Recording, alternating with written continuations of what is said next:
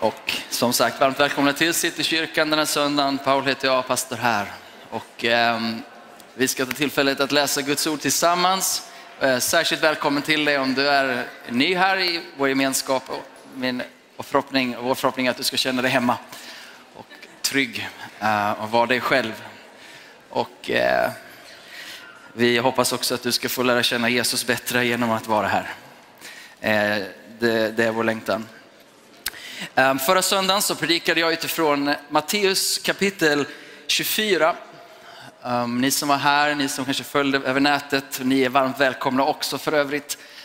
Ehm, och sammanhanget där handlade om när lärjungarna frågar Jesus, när kommer slutet på allt?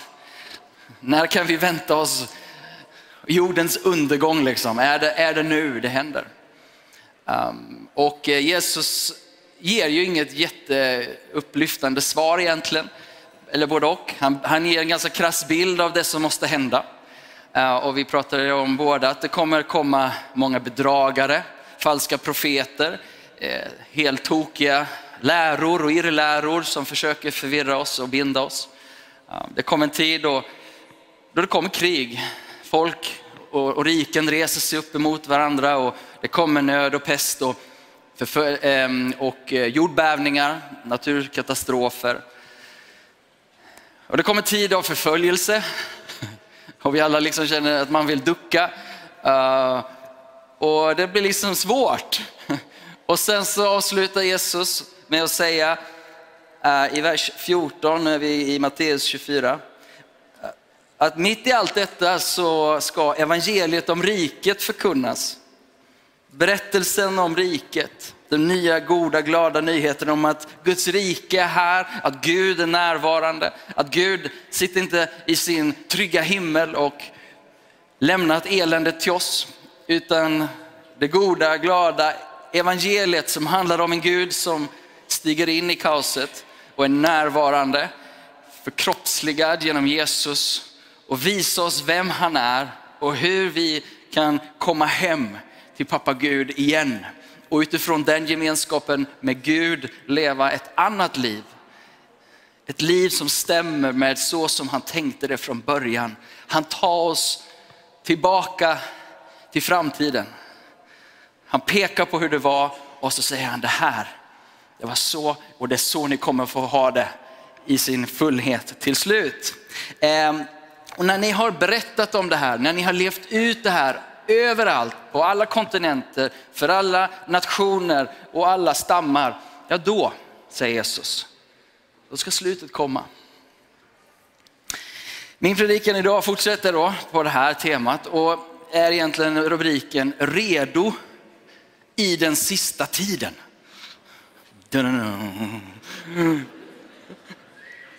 Är vi redo? att leva i den sista tiden. Uh, och den, det är alltid lättare att skoja om det allvarliga, eller hur? Ett sätt att hantera krig och elände på. Um, jag, jag, jag kommer att tänka på något som jag tog en, en screenshot på, i, jag tror det var i Facebook-världen någonstans. Eh, på tal om klimathot som också har varit på radarn de senaste, tid, de senaste åren. Väl, va? Det, vi är på väg mot världens undergång. Och jag tycker ju att det är väldigt dåligt att smutsa ner vår värld. Jag tycker att det är väldigt dåligt att släppa ut massa onödiga grejer. Och det där kan vi liksom, det är väldigt enkelt tror jag att komma överens om. Men i alla fall, här läste jag om milda vintrar. Och då står det så här, som ett apropå till det blida vintervädret eh, som rått kunna nedanstående rader hämtar ur gamla papper ägar sitt intresse. År 1172 var vintern så blid att träden i slutet av januari månad grönskade och att fåglarna redan i februari byggde sina bon. Det låter väl härligt? Eh, eller inte du som gillar vintern kanske gillar den andra. Men i alla fall år 1241 vore träden fullt utslagna i mars månad och efter sex veckor eh, så kom körsbären till oss. År 1269 märktes ingen vinter alls. 8-9 hade man inte heller någon vinter. 14-21 så blommade träden också i mars. År 1438 stod fruktträden i fullt flor i december. Ja, vad händer med årstiderna? Ehm, och år 1572 buro träden bladen redan ut i februari. År 1585 stod säden i ax, i ax vid påsktiden. 1588 så grönskade träden i februari och så vidare och så vidare. Jag stannar där. Ehm, är vi i den sista tiden och vad betyder det tänker jag? Ehm, och är vi vid tidens slut och vad betyder det? Och eh, jag ska hämta, man kan ju fundera på det här utifrån världshändelser, utifrån Israel, utifrån allt det som sker. Men om vi bara lyssnar väldigt enkelt på vad Bibeln säger om när den sista tiden är, så läser vi i Hebreerbrevet kapitel 1 och vers 2. Det är väldigt upplysande. Men nu, i den sista tiden, har han, alltså Gud, talat till oss genom sin son Jesus. Honom har han insatt som arvinge till allt och genom honom har han också skapat universum. Enligt den versen, när börjar den sista tiden? Jo, den börjar i och med att Gud stiger in i tiden. Den sista tiden började för 2000 år sedan med andra ord. Om vi läser det från första Johannes 2 och 18, tydliga tecken på att vi är i den sista tiden. Anno 80-90 år efter Kristus. Kära barn, eller som Britt skulle sagt, kära August. Eh, det är det kraftfullaste ord eh, Britt kan komma med. Men kära barn, kär värld, den sista tiden är här. Hur vet vi det? Jo, liksom vi har hört att antikrist ska komma så har redan nu många antikrister trätt fram. Av det förstår vi, vadå? Jo, att den sista tiden är här. Så det var inte så dramatiskt i slutändan, på ett sätt. Men frågan är liksom om vad det är som ackumulerar. Och när Jesus i den här texten från kapitel 24 säger, en, eller det här är tecken på att födslovåndorna ska börja. Det pratade vi om förra veckan. När det är dags att föda, då blir det mer och mer smärtsamt.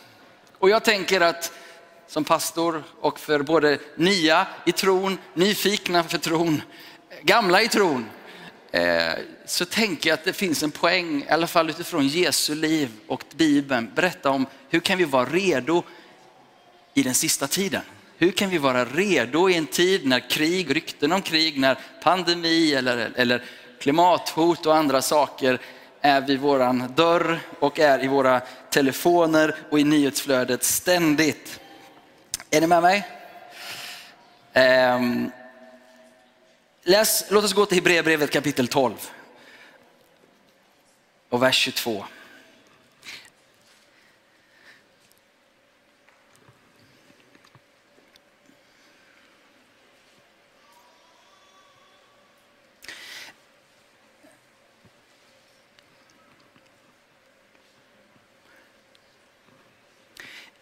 I vers 18 så har han sagt, ni har inte kommit till ett berg som man kan ta på. Och så beskriver han det. Och så kommer han till vers 22, nej, ni har kommit till Sions berg. Jag hoppas ni hänger med på det här poetiska språket nu. Den levande Gudens stad. Vad har vi kommit till? Jo, vi har kommit till det himmelska Jerusalem. Till änglar i mångtusental och, och lägg väl märke till att det här är presens. Det här är, eller, eller dåtid snarare, det här är någonting som vi har kommit till. till. Det här är inte kommande där borta, utan närvarande här. Vi har kommit till änglar i mångtusental, till en festgemenskap. Det är vår bön och vår längtan att Citykyrkan ska få vara en festgemenskap så att vi sen kan gå ut överallt där vi rör oss. Styrkt av den gemenskapen. En församling av förstfödda vad är förstfödd i den här bemärkelsen? Jo, det är att vara arvtagare. Det är att vi har fått ett sjukt stort arv. Vi har våra namn skrivna i himmelen. Jag kommer till Gud som är allas domare. Och om det är någon som funderar på, men vad händer med allt elände och all eh, ondska och vad händer med denna Putin eller någon annan som du liksom symboliserar ondska för dig? Ja, Gud kommer att döma Gud kommer att ta hand om det där. Det är på hans bord. Det är på hans bord att reda ut det, allt det där. Och han vet och känner var och en av oss och våra hjärtan. Vi har kommit till anden av rättfärdiga som har nått fullkomningen, vill säga alla de heliga över alla tider. Vi har kommit till det nya förbundets medlare. Vi har kommit till Jesus. Han har renat oss med sitt blod. Och det talar starkare än Abels blod.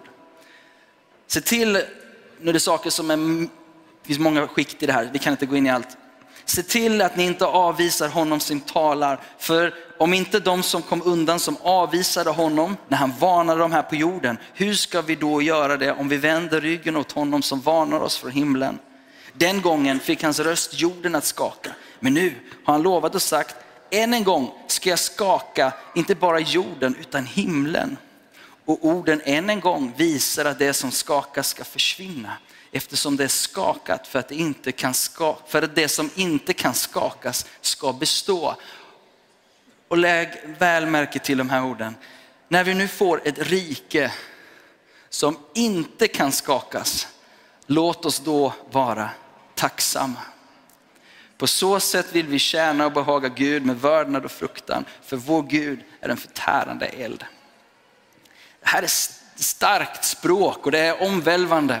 Men poängen och det som jag läser och det jag hör, det är att det från Jesu ord säger det kommer skakningar. Det kommer att ske skakningar på jorden. Det kommer att vara så. Men ni är inbjudna att tillhöra ett annat rike som inte går att ta på med, med händerna, som inte går att läsa om på nyheterna på det sättet. Men det är ett rike som står över alla andra riken och som inte skakar när allting annat måste skaka. Vi tillhör en himmelsk stad, ett himmelskt Jerusalem som är ett poetiskt beskrivelse av någonting som är bortanför det du och jag kan se med våra ögon. Vi tillhör någon och vi tillhör något som inte kan skakas av hela Putins armé. Som inte kan skakas av pandemin, som inte kan skakas av något jordiskt. Det står fast och vi är inbjudna att kampa på det berget. Vi är inbjudna att festa på det berget. Att komma in i den festgemenskapen och tillhöra ett folk som lever i tiden men som inte riktigt tillhör den här tiden. Och det innebär att vi inte får en flyktmentalitet. För det här är baksidan av en syn på sista tiden som säger, ja men allting ska ju ändå brinna och vi ska ändå bara, då är det lika bra att vi bara släpper taget. Och nu, de närmsta sju, nästa söndag och ytterligare sex söndagar så kommer vi att gå in i en ny predikoserie som heter Ny himmel, ny jord. Och det är en resa som vi gör tillsammans för att förankra oss i det tillkommande så vi kan leva annorlunda nu. Vi bekänner oss till någonting som kommer och möter oss. Och slutligen möter oss i skyn när han kommer tillbaka och vi ska möta honom. Inte för att liksom sparka ifrån oss det som har varit, men för att återta det som har varit och kläs i en ny härlighet. Ny himmel, ny jord. För att bara hoppa lite längre fram i berättelsen så um, hur ska det bli med jorden? Ska det här brinna och, och vi ska liksom till en annan planet? Jag tror jag pratade om det lite grann förra söndagen. Men tänk dig, tänk Jesu kropp. Nu igen här, jag ber om, mm, för alla er nya som inte har kanske alla bibliska termer. Men eh, när Jesus dör, eh, så dör han som människa i en kropp lik våran. Han ligger i graven i tre dagar. Men sen på tredje dagen så berättar Bibeln och historikerna bekräftar att han uppstår på riktigt. Och när han kommer tillbaka i en ny kropp så är det både igenkänningsfaktor och något helt nytt. Det är någonting med Jesu kropp som de igenkänner som Messias och den de kände, men samtidigt är det helt nytt. De möter honom och kan i ena stunden inte känna igen honom och i andra stunden känna igen honom. Det är samma Jesus som talar och framförallt känner de igen hans röst. Tänk dig jorden i den nuvarande formen som Jesu första kropp som måste dö. Och den nya jorden och den nya himlen som hans andra kropp som är förhärligad, som är samma men ändå inte. Som en ny himmel och ny jord. Det är för mig en spännande resa att utforska och vad det betyder för oss nu. För mig och för oss blir det här viktigt därför att om vi som bekänner oss som kristna har en flyktmentalitet, vad gott tjänar det världen? Och vad blir vi för berättelse om de kristna som hade funnit sitt hopp i en himmel någon annanstans, någon annan gång och det enda de lever det är väntan på den himlen. Istället för att gå in i Fader vår bönen och säga låt ditt rike komma nu. Låt din vilja ske nu. Hur kan jag få komma i linje med din vilja nu? Hur kan det se ut när det handlar om att ta hand om våran jord och förvalta vår skapelse? Hur kan det se ut när vi ställer oss på de utsatta sida och förstår vad social rättvisa handlar utifrån ett Gudsrikes perspektiv? Det gör att vi blir högst relevanta i den här tiden. Därför att förhoppningsvis kommer vi inte under samma fruktan och samma mentalitet som den här världen. Utan vi kommer med Jesu mentalitet när vi ser på människor och när vi ser på den här världen som Guds älskade skapelse. Ty så älskade Gud världen. Ty så älskade Gud kosmos som det står. Gud har inte övergivit sin skapelse, han har stigit in i sin skapelse för att upprätta sin skapelse. Ny himmel, ny jord i sin fullhet kommer sen. Men redan här och nu så får vi vara med och visa på det, gestalta det, älska det till frihet. Hur blir vi redo i en tid som kommer, som kommer vara stökig, att vara ett annat folk, ett annat sorts rike med en annan mentalitet. Ett annat bibelord som handlar om det här med skakningar är från Jesu bergspredikan. I slutet så ger han vid liknelsen om de två husbyggarna. Jag tror vi har det på skärmen också, Matteus 7 och 24 så står det, den som hör dessa mina ord och handlar efter dem liknar också en klok man som byggde sitt hus på klippan. Regnet öste ner, krigen kom, förföljelsen kom, floden kom. Vindarna blåste och kastade sig mot huset, men det föll inte. För det var grundat på klippan. Det var grundat på Jesus. Det var grundat på hans ord och i efterföljelse av hans ord. Inbjudan är enkel i det. Det är att få vara nära Jesu ord, att få följa hans ord. Att bit för bit bygga sitt liv på Jesus. Det håller i stormarna, det håller i krigen, det håller i pandemin. När jag tänker på den första församlingen, ehm, och församlingen är stort genom hela historien för övrigt. Men på tal om det Jesus pratar om förföljelse, förödelse, förvirring, allt, allt det här omysiga. Jorden har varit full av det sen, sen, sen vi slä, liksom släppte Edens lustgård. Okay? Men, men kyrkan då, i det här. Jag tänker på den första kyrkan, hur den skakades i grunden. Redan de första årtiondena så var förföljelse ett faktum.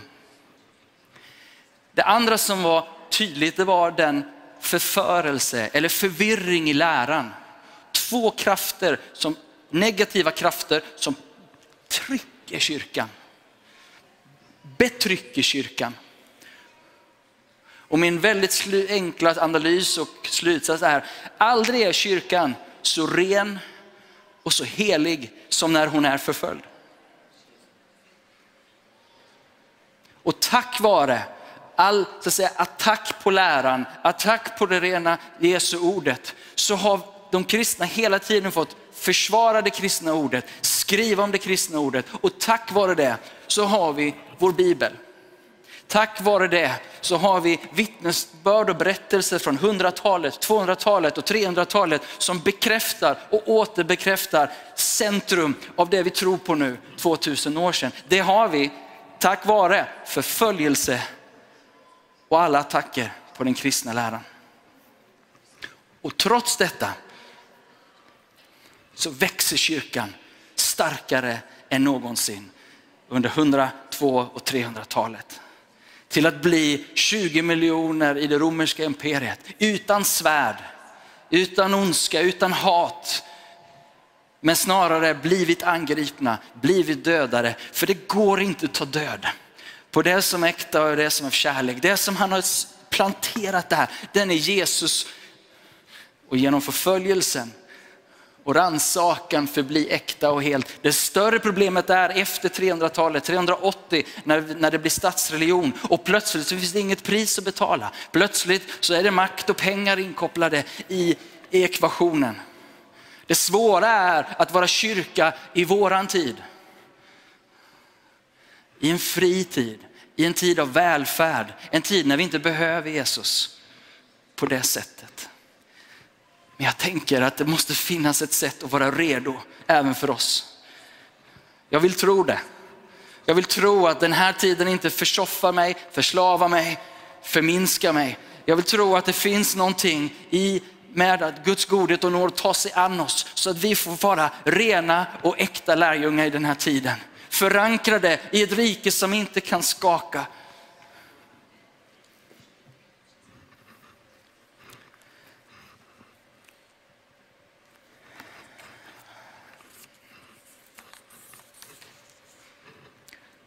Så i den här bibeltexten, Johannes 24, när, nej Matteus 24, när allt det här kommer, det är då det är dags att förkunna evangeliet om riket.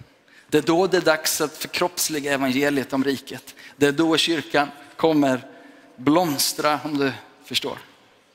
Ehm, jag tänker på några ord från eh, Markus evangelium. Jag ska sluta där tänker jag.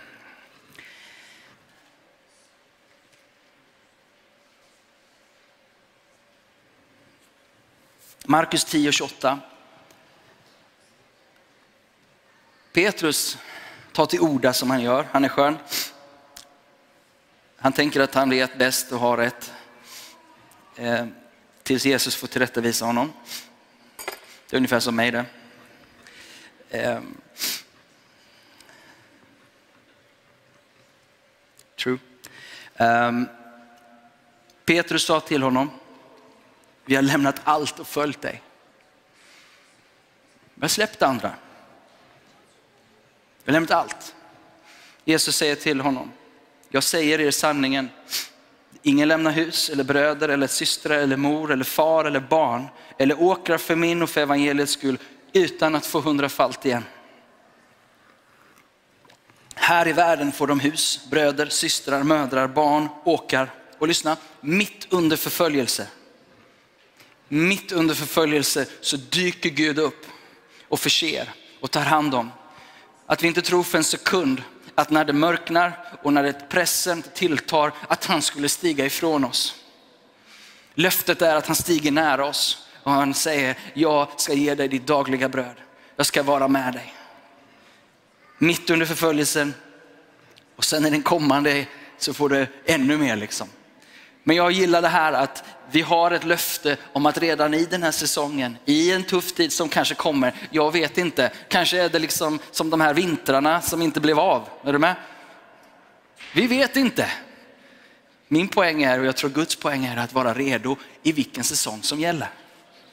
I tider av överflöd och i tider av katastrof. Vi möter bilderna från Ukraina där de lämnar hus och hem just nu sina företag, sina familjeföretag. De har kanske byggt upp under decennier som de har liksom satsat alltihopa borta på några dagar. Och de lever i en väska. Det påminner oss om hur skört det här livet är hur skör vår trygghet är om det vilar på den här världens tillgångar och rikedomar. Jag tror att Jesus han för oss bort ifrån det här och han förankrar oss i en annan verklighet där du kan ha överflöd som vi har här jämfört med många andra. Paulus säger, jag har levt i överflöd och jag har levt i brist. Allt förmår jag genom honom som ger mig kraft. Det finns ett löfte ifrån Guds riket och från kungen själv att jag ska ta hand om er i varje sån tid. Oavsett hur det ser ut, för ni tillhör inte den här världen. Och det är därför vi kan älska den här världen, för vi behöver inte den här världen. Does that make sense? Det är svårt att älska det du behöver. Eller framförallt om det är det som är din trygghet. Jag kommer att tänka på en berättelse som jag berättat någon gång här tidigare. När min och vår son Lukas eh, ramlar ner från ett, ehm, vår höga altan på sommarhus vi hade förut. Och det var tre meter och jag höll på att bygga räcket. Och jag skruvar och fixar och så kommer Lukas utspringandes. Och jag har kommit liksom halvvägs och jag är någon annanstans och han kommer fram. Det går på några sekunder och han snubblar på en planka. Och jag står där borta och ser hur han snurrar ett halvt varv i luften och boom, faller ner tre meter nedanför. Mellan två stenar. Boy, hela min värld, jag, jag, i mitt huvud, jag kände ju att han dog. Liksom. Han fick inte en skråma. Ehm, Julie var det väl som tyckte att änglarna gjorde ett dåligt jobb som inte höll uppe honom. Ehm. jag tänkte att de gjorde ett ganska okej okay jobb som liksom parerade honom. Um, men good enough for me. men mina känslor, eh, min chock sa till mig att jag förlorade Lukas i de millisekunderna.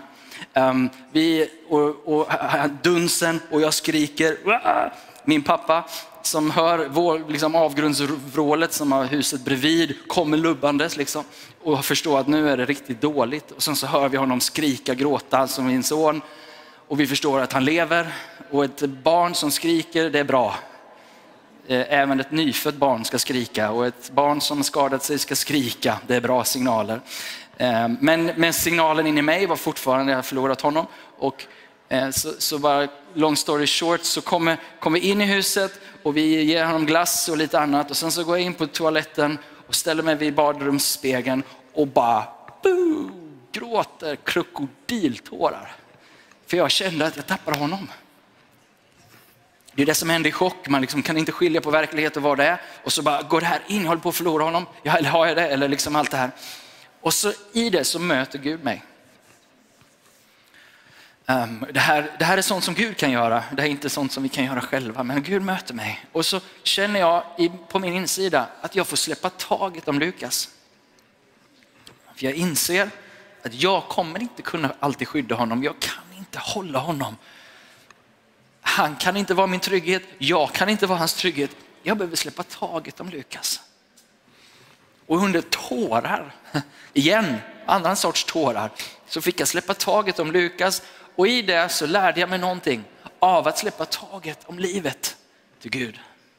Att lita på Gud även genom döden. Att han har besegrat döden. Döden är besegrad. Jag behöver inte vara rädd. Inte ens för döden. Och jag behöver inte vara förankrad i den här världen, i min son, inte i min fru, inte i min familj, inte i kyrkan som sådan. Jag får vara förankrad i hans rike och i den verklighet som Jesus beskriver. Det gör mig fri att älska. För jag behöver och har inte min trygghet i det jag älskar. Gud giver mig och nåd att få leva på den platsen där vi får vara fria i den tid som kommer. För annars så kommer vi krampaktigt hålla tag i allt som eventuellt kan tas ifrån oss. Och det är ingen skön plats att leva på. Det är ingen bra plats för ditt hjärta eller mitt hjärta att leva på. Jag vill vara kvar på den platsen där jag får säga som Petrus, Herre jag har lämnat allt. Lovsångare ska vi göra oss redo. Och det här, det vet vi om att det här är sjukt svårt. För det bor ett litet kontrollfreak i oss allihopa. Ursäkta.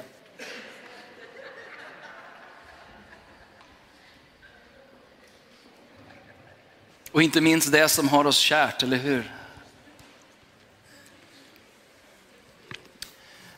Och det är någonting med det här riket annorlunda, Guds riket. Det gör att vi å ena sidan är fria från den här världen, å andra sidan så tillgivna den här världen. Hängde med på den? Å ena sidan så, så håller vi inte tag i den här världen. Å andra sidan är vi beredda att leva våra liv för den här världen. Den dubbelheten har vi i Jesus.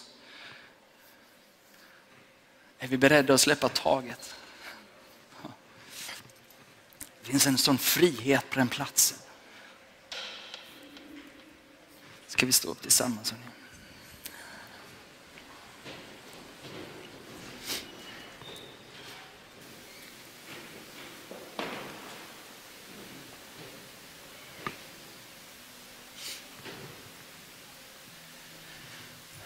Med tanke på de bilder vi ser från eh, Ukraina när flyktingarna släpper taget om allt. Jag tänker på den första kyrkan, om några av er som har läst det där minns hur de sålde sina tillgångar och gav till varandra. De sa, inget av det jag har är mitt eget. Snacka om solidaritet alltså. Snacka om familj. Det som är intressant i historiebeskrivningen det är att ganska snart kommer förföljelsen. Flera av de här sätts i fängelse, de dödas. Vad händer med deras tillgångar då? Snacka om frysta tillgångar. Men på något sätt i den tiden så frigjordes någonting av generositet som började ta hand om de fattiga. Det var den tiden. Några decennier senare så kommer Jerusalem under belägring och man pajar, förstör hela templet. Tillgångar ryker så här, precis som i Ukraina just nu. 50 år till så är hela Jerusalem nermejat. Zero pengar kvar.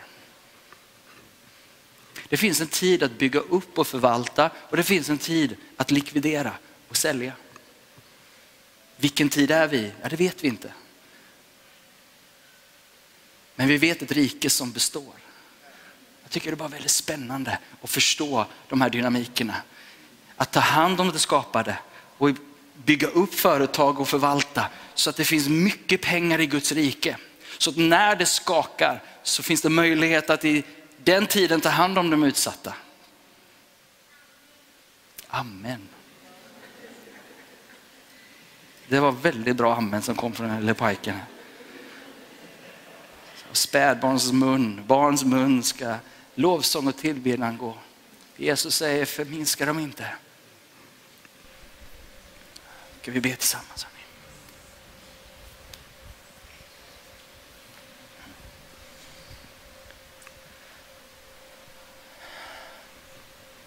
Ja, kom heligande.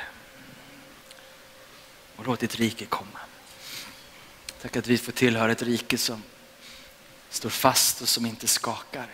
Dessa orostider så lutar vi oss in i den festgemenskapen, i de alla de heligas gemenskap. Jag skulle vilja göra en, en inbjudan när vi står här. Om du är här idag och bara skulle vilja säga ja, jag har hållit tag i någon eller något, det är något som har blivit så viktigt för mig. Det kan vara pengar, det kan vara familj, det kan vara någonting. Och du känner att den helige Ande, Gud, rör vid någonting i ditt hjärta just nu som du vill släppa. Då är det en bra tillfälle att göra det. Släppa taget och låta Gud vara Gud. Om det är du här idag så får du gärna bara lyfta din hand som en bekännelse inför Gud. Jag släpper taget just nu. Som Petrus, jag lämnar allt till dig. Du lyfter inte handen till mig nu utan du är inför Gud.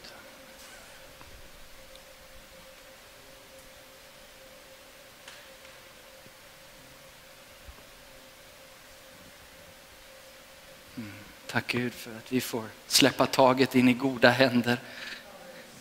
I händer och en verklighet som är så mycket tryggare och starkare än vår egen förmåga att hålla samman och hålla ihop. Vi släpper kontroll idag. Vi släpper krampen om jaget och om tillhörigheter och om människor. In i goda händer, in i Faderns händer, in i Faderns famn. Och vi ser din godhet Fader genom hur Jesus levde och vandrade på jorden och vi förstår att det är i trygga händer. För det är någon som är beredd att dö för sina vänner. Det är någon som är beredd att älska in i döden och tillbaka igen. Det är någon som har makt att förlåta, makt att befria, makt att hela. Tack att vi inte kommer till En svag konung men en stark konung. Och en väldigt, väldigt god sådan. Så jag ber helige Ande kom. Ta emot oss idag. Ta emot oss idag Herre.